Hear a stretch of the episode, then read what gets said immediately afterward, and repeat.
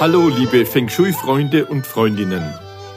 Mit unserem Podcast Feng Shui Wisdom möchten wir euch etwas über die chinesische Weisheiten erzählen, über die Historie, über alte und neue Meister, über Interessantes und auch Geheimes rund um das klassische Feng Shui. Kurz, über alles, was man so normalerweise nicht über Feng Shui hört. Wenn ich sage wir, dann meine ich das Turtle Feng Shui Institute, das von Julia Ries und von mir, Karl-Willy Wittstadt, im Herbst 2022 in München gegründet wurde. Wir haben uns zur Aufgabe gemacht, die vielen unterschiedlichen chinesischen Lehren zu ordnen und sie zusammenzubringen. Und zwar so, dass bei einer Beratung ein größtmöglicher Nutzen für unsere und für eure Kunden herauskommt.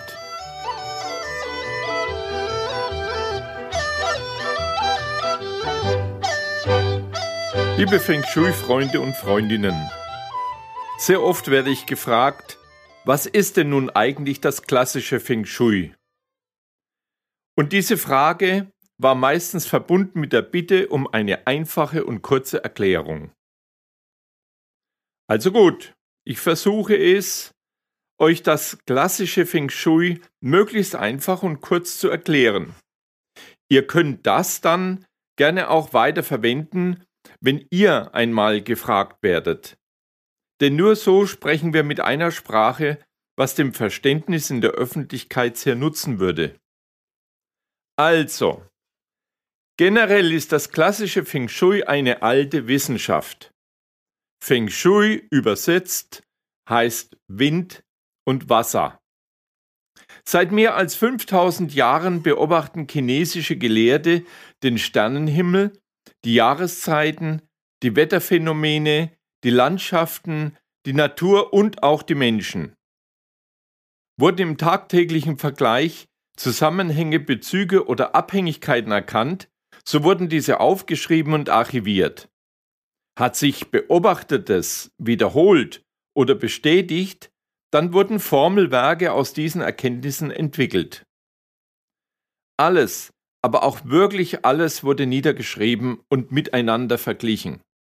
Vom Gelehrten Li Yu, ca. 600 vor Christus, ist dokumentiert, dass er monatlich mehr als 1,5 Tonnen Lesestoff beschrieben hatte, zumeist Holztäfelchen oder gebundene Bambusstreifen. Und die Chinesen können auch heute noch auf diese alte Hochkultur und so auch auf diese alten Schriften zurückgreifen. Bei diesen Beobachtungen entdeckten die chinesischen Gelehrten eine Energieform, die offenkundig auf uns Menschen Einfluss nimmt. Und zwar im Guten wie im Bösen. Und sie nannten diese Energie Qi. Was ist also Qi? Qi ist eine metaphysische Energie, die aus dem Kosmos kommt. Diese feine Energie ist bis heute noch nicht messbar, noch nicht beweisbar, aber sie wirkt. Man kann sie spüren. Aber auch seriöse, anerkannte Wissenschaftler wie zum Beispiel Ervin Laszlo oder Robert Sheldrake sind ihr dicht auf den Fersen. Um Feng Shui besser verstehen zu können, müssen wir noch ein paar andere Begriffe kennenlernen. Die Energie Qi, das wissen wir heute, ist nicht gut und auch nicht schlecht, aber auch beides zugleich. Die Gelehrten erkannten eine lebensfördernde und auch lebensbehindernde Qualität. Aus dieser Erkenntnis heraus entwickelten sie das System von Yin und Yang. Es geht also um diese Begriffe, sicher schon einmal gehört. Das Gesetz der Dualität und Polarität. Dualität teilt und Polarität verbindet. Und nur so kann ein Wandel vollzogen werden, ein Wandel von einer Energiequalität zur anderen. Das Qi in Yin- und Yang-Form ist als kosmisches, atmosphärisches, leuchtendes, wärmendes, akustisches, statisches und auch mobiles Qi vorhanden, aber eben auch immer in jeweils zwei Qualitäten, lebensfördernd und lebensbehindernd. Alles auf der Erde hat eine Entsprechung, eine Vorder- oder eine Rückseite, wie zum Beispiel Gut und Böse, Hell und Dunkel, Vorn und Hinten, Hoch und Tief, männlich und weiblich, oben und unten. Und alles auf der Erde unterliegt verschiedenen Zyklen und Wandlungen.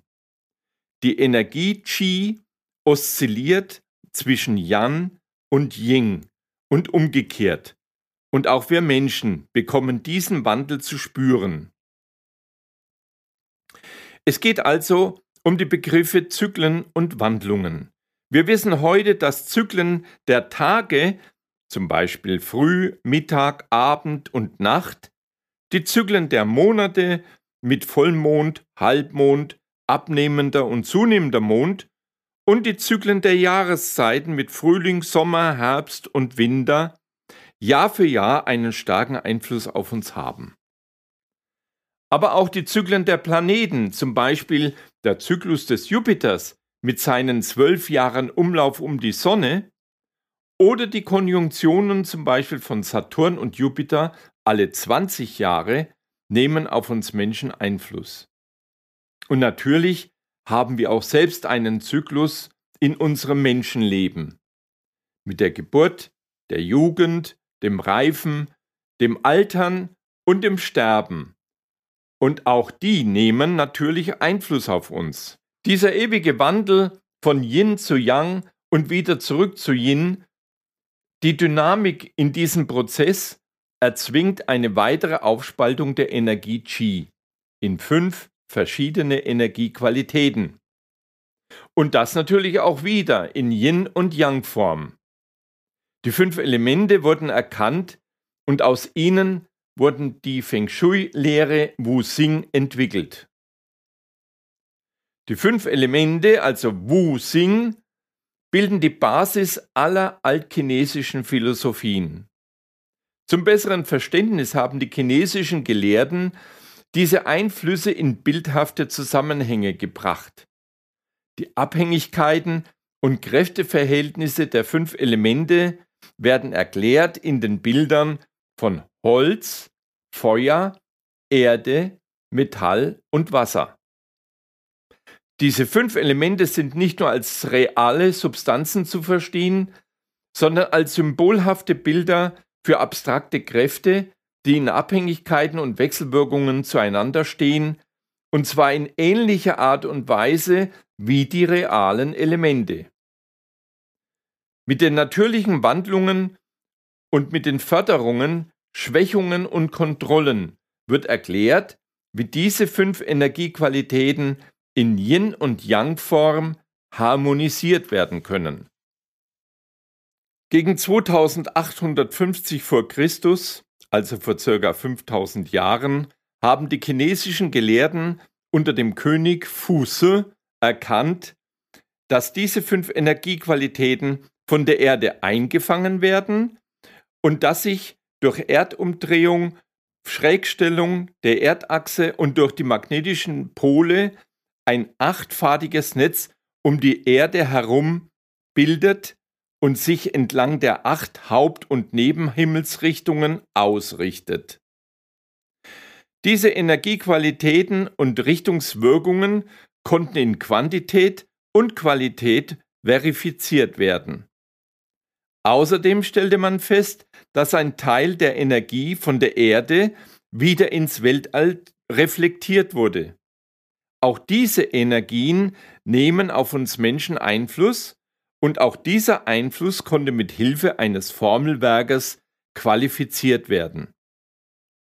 Erstaunt waren die Wissenschaftler, dass offenkundig auch die Menschen selbst, je nach Geburtsjahr, von einer dieser unterschiedlichen 8-fadigen Energie im Besonderen beeinflusst werden und deshalb sehr unterschiedlich mit den anderen Energien interagierten. Zur Unterscheidung der 8 Energien entwickelten die Gelehrten das System der Trigramme. 8 Trigramme, 8 verschiedene Energien, aber nur 5 Grundelemente. Die beobachteten Richtungsqualitäten wurden wie folgt auf die 5 Elemente verteilt. Und zwar im Uhrzeigersinn beginnend von Norden ist gleich Yin-Wasser, aus Nordosten die Yang-Erde, aus Osten Yang-Holz, aus Südosten Yin-Holz, aus Süden Yang-Feuer, aus Südwesten Yin-Erde, aus Westen Yin-Metall, aus Nordwesten Yang-Metall und dann schließt sich der Kreis wieder im Norden mit Yin-Wasser. Es fällt auf, dass die starken Elemente Feuer und Wasser nur in einer Form bzw. aus einer Richtung eingesetzt wurden, wogegen Holz, Erde und Metall in ihren Yin- und Yang-Formen Einsatz fanden. Sie bilden nun also die 8 unterschiedlichen Energien, die 8 Trigramme mit den dazugehörigen Einflüssen auf die Menschen. Zur besseren Unterscheidung, zum besseren Verständnis und zur besseren Erklärung dieser 8 verschiedenen Energiequalitäten haben die chinesischen Gelehrten auch diese Einflüsse wieder in bildhafte Zusammenhänge gebracht. Sie erklären sich nun mit den Kräfteverhältnissen und Abhängigkeiten innerhalb einer 8-köpfigen altchinesischen Familie, die sich wohl damals so ähnlich untereinander verhalten haben musste. Das Trigramm Qian, Yang-Metall im Nordwesten, wurde dem Vater zugeordnet mit der Gua-Zahl 6. Das Trigramm Kun, Yin-Erde im Südwesten, der Mutter und der Gua-Zahl 2. Das Trigramm Chen, Yang-Holz im Osten, wurde dem ältesten Sohn und der Gua-Zahl 3 zugeordnet und das Trigramm Sun, der ältesten Tochter Yin-Holz im Südosten und der Gua-Zahl 4. Das Trigramm Kan, Yin-Wasser im Norden, wurde dem mittleren Sohn und der Gua-Zahl 1 zugeordnet und Li, Yang-Feuer im Süden, der mittleren Tochter mit der Gua-Zahl 9. Die Trigramme Gön, Yang-Erde im Nordosten, wurden dem jüngsten Sohn mit der Gua-Zahl 6 und Dui, Yin-Metall im Westen, der jüngsten Tochter mit der Gua-Zahl 7 zugeordnet. Diese Zuordnungen sind also Rollenspiele, die den verschiedenen Charakteren nach einer bestimmten Richtungsenergie innerhalb der 8 Trigramme annähernd entsprach.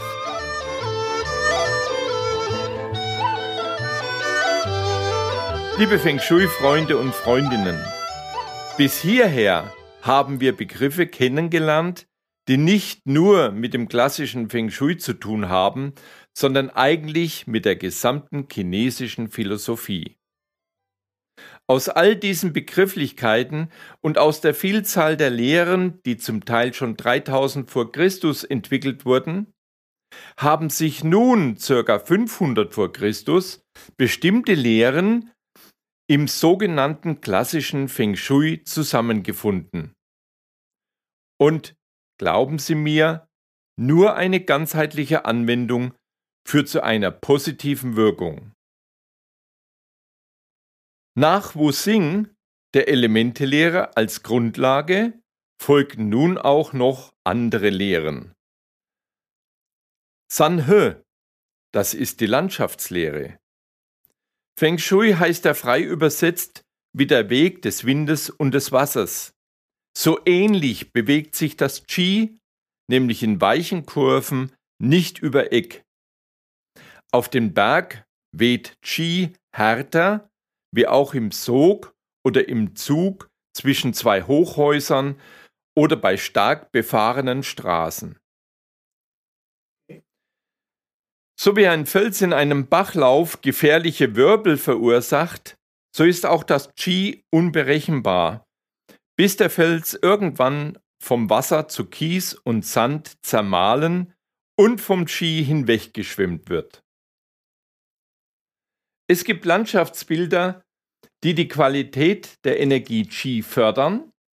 Man kann diese positive Energie auch spüren, zum Beispiel bei Kraftplätzen.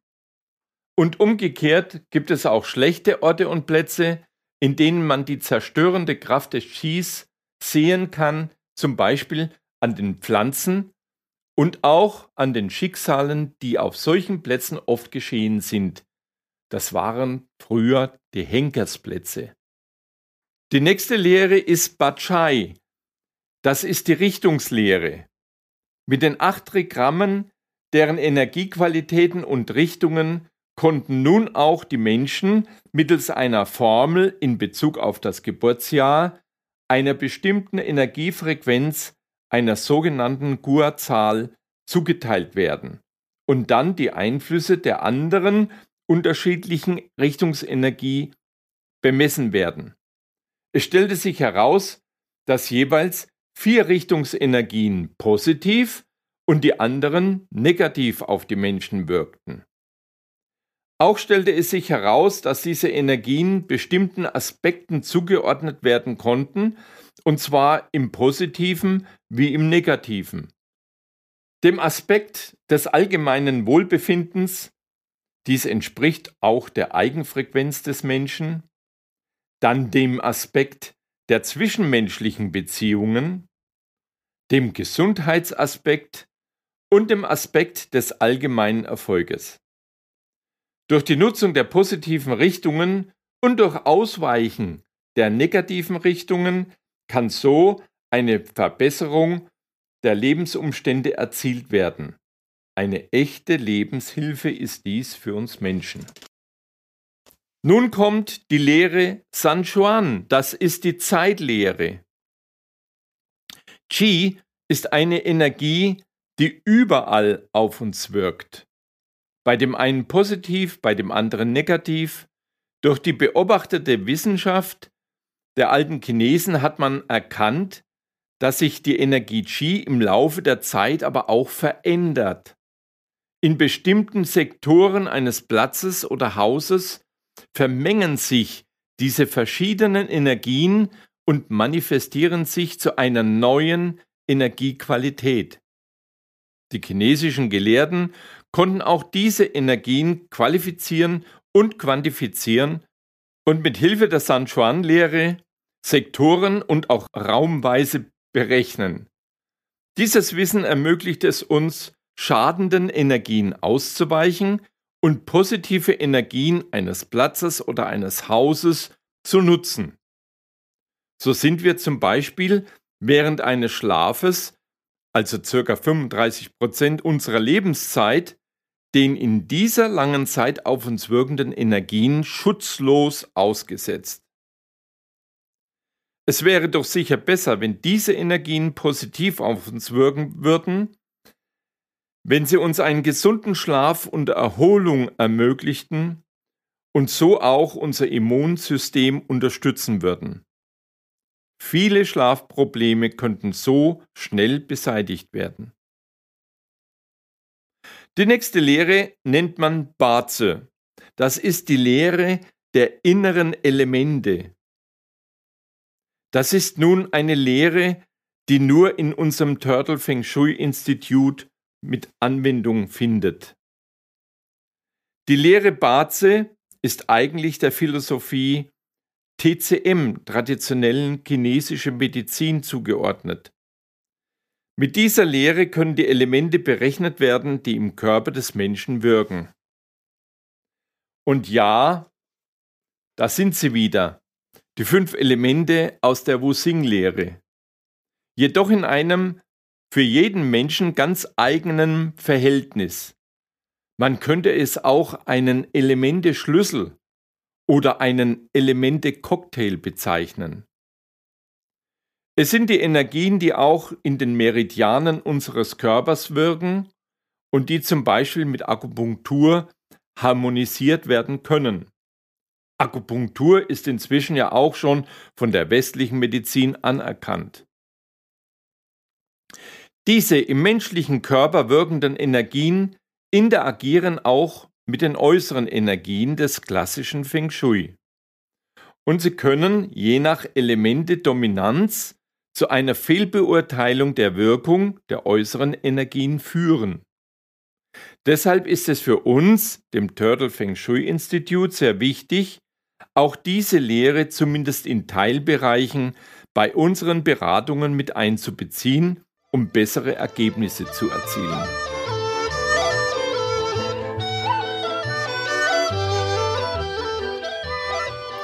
So viel zu dieser einfachen Frage, was ist denn nun eigentlich das klassische Feng Shui? Aber ich bin leider noch nicht fertig. Eine Frage steht noch offen. Woher kommt denn das klassische Feng Shui? Ja, Feng Shui kommt aus China. China ist die einzige Hochkultur, die noch über alle alten Aufzeichnungen verfügt und so diese wissenschaftlichen Erkenntnisse auch beweisen kann. Viele andere Hochkulturen hatten zwar Ähnliches beobachtet, Inder, Sumerer, Griechen, Germanen, Römer und Ägypter und selbst die Indianer und Inkas, sie alle kannten auch die heilende und helfende Energie.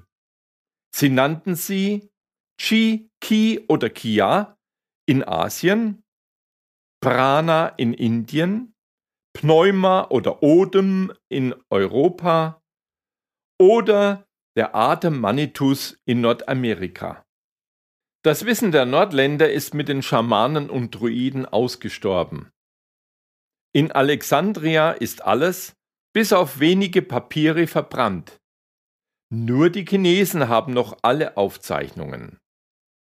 Über 5000 Jahre lang diente dieses Wissen den Mächtigen Chinas, den Feudalherren, Fürsten, Königen und Kaisern, um ihre Macht zu erhalten, um diese Macht zu mehren und um ihre Familienmitglieder zu fördern. Feng Shui war eines der höchsten Ämter am kaiserlichen Hof bis hin zum letzten Kaiser Pu Yi, der 1918 abdanken musste. Mit der Revolution und dem Volksbefreiungskrieg wurde die Herrschaft des Feudalismus in China eingestellt. Danach folgten die Nationalisten und dann die Kommunisten.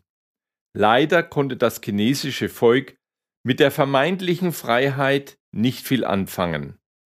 1927 kam es zu blutigen Aufständen und zum Bürgerkrieg, der 1949 mit der Proklamation der Volksrepublik China endete. Bis nach der Kulturrevolution 1966 haben wohl mehr als 60 Millionen Chinesen den blutigen Klassenkampf durch Bestrafungsaktionen, durch politische Säuberungen und durch vermeidbare Hungersnöte den Tod gefunden. Darunter auch viele Feng Shui-Gelehrte. Mao Zedong hat dieses Feudalamt 1966 landesweit verboten und alle Gelehrten und Meister als Feudaldiener des Landes verwiesen, unter Androhung der Todesstrafe. Viele flüchteten nach USA und Europa. Mein Meister floh nach Kuala Lumpur in Malaysia. Ein so wertvolles Wissen des Landes zu verweisen, das war Maos größter Fehler. Sein Nachfolger Deng Xiaoping erkannte diesen Fehler und holte Feng Shui 1978 wieder an die Universitäten Chinas zurück. So war es also Mao Zedong, der dem Westen diese chinesischen Philosophien, dieses uralte und doch so wertvolle Wissen geschenkt hat.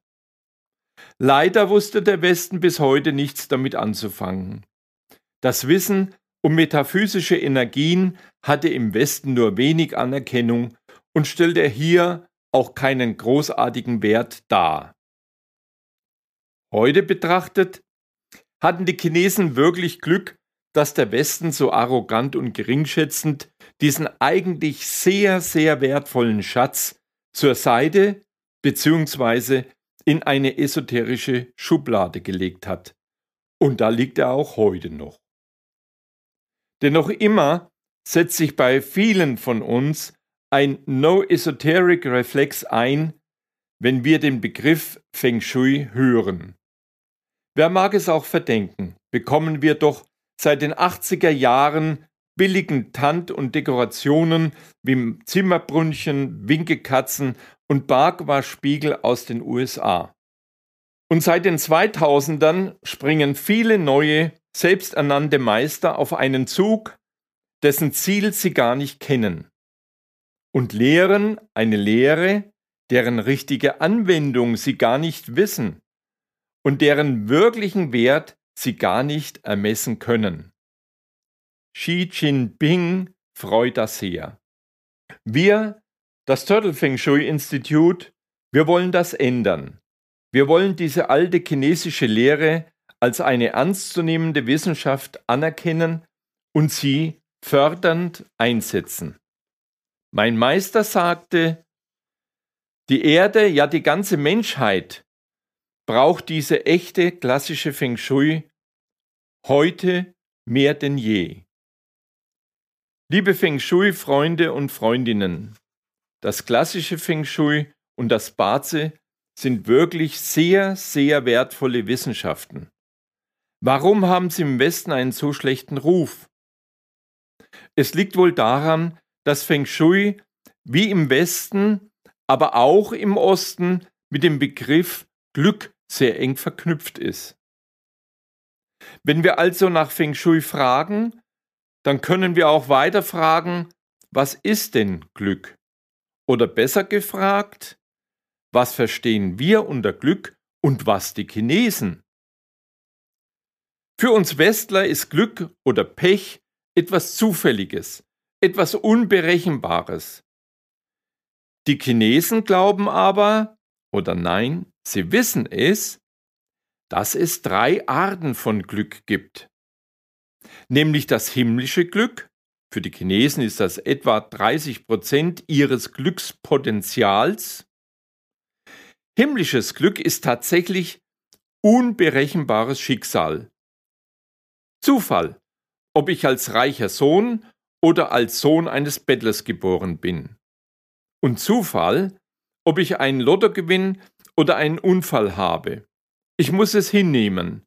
Ich kann es nicht berechnen und nicht vorhersagen. Dann gibt es da aber auch noch das menschliche Glück, das die Chinesen mit etwa 40% Glückspotenzial einschätzen. Das menschliche Glück, das liegt nun an uns selbst, wie wir unsere Talente nutzen, wie fleißig wir sind, zuverlässig, loyal, ehrlich, verantwortungsbewusst. Das alles liegt in unserer eigenen Hand.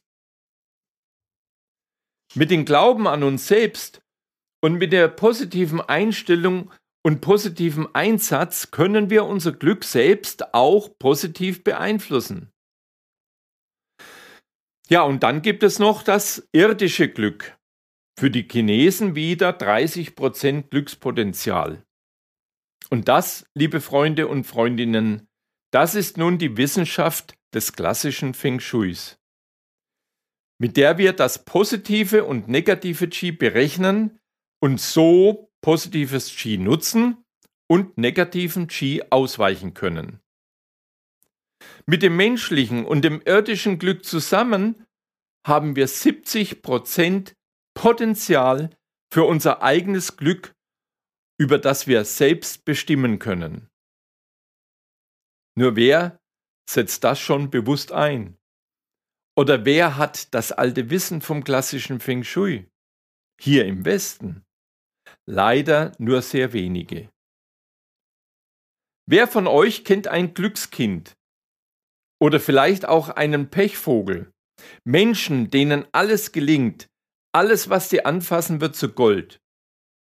Die Ehe funktioniert, die Kinder bringen gute Schulnoten, die Karriere führt steil nach oben, sie strotzen vor Selbstbewusstsein und sind auch noch rundum gesund.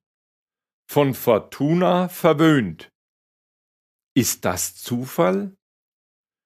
Ihr kennt aber auch den typischen Pechvogel. der sich noch so anstrengen kann und doch nichts zustande bringt. Vom Pech verfolgt und selten kommt ein Unglück allein. Ist das Zufall? Es kann aber auch einmal sein, dass sich so ein Blatt wandelt.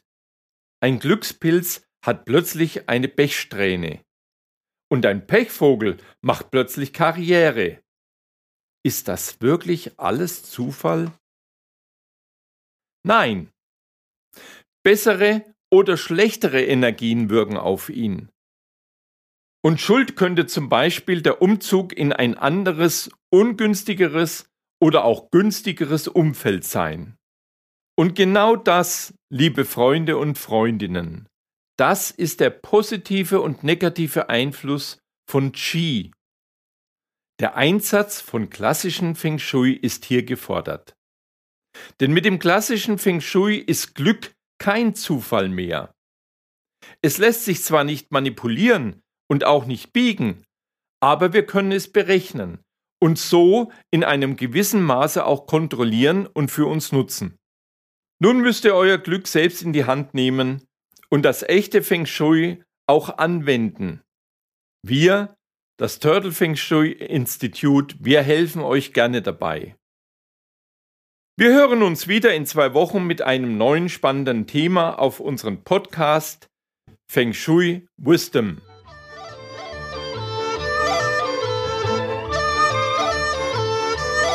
Bevor ich es vergesse, es wäre sehr schön, wenn ihr uns ein kleines Feedback zukommen lassen würdet. Sendet doch einfach eine E-Mail an kw@turtle-fengshui.de. Ach, und noch was.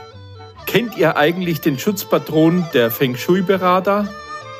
Es ist der Feng Shui-Kaiser Qianlong, dem ich ein Buch gewidmet habe. Das Buch heißt Tag der Drachen. Es wurde verlegt im www.novumverlag.com. Er ist übrigens der einzige chinesische Kaiser, der das klassische Feng Shui auch selbst erlernt hat. Im Buch ist auch sehr viel Feng Shui beschrieben. Wer nun noch mehr über das klassische Feng Shui hören möchte, der kann auch gerne in unserem Podcast Feng Shui isst man nicht mit Stäbchen hineinhören. Dort hat Julia Ries zusammen mit Kerstin Trüdinger schon mehr als 55 Folgen veröffentlicht. Und mich hört ihr wieder in 2 Wochen zu einem ganz spannenden Thema. Xie xie, sai qian.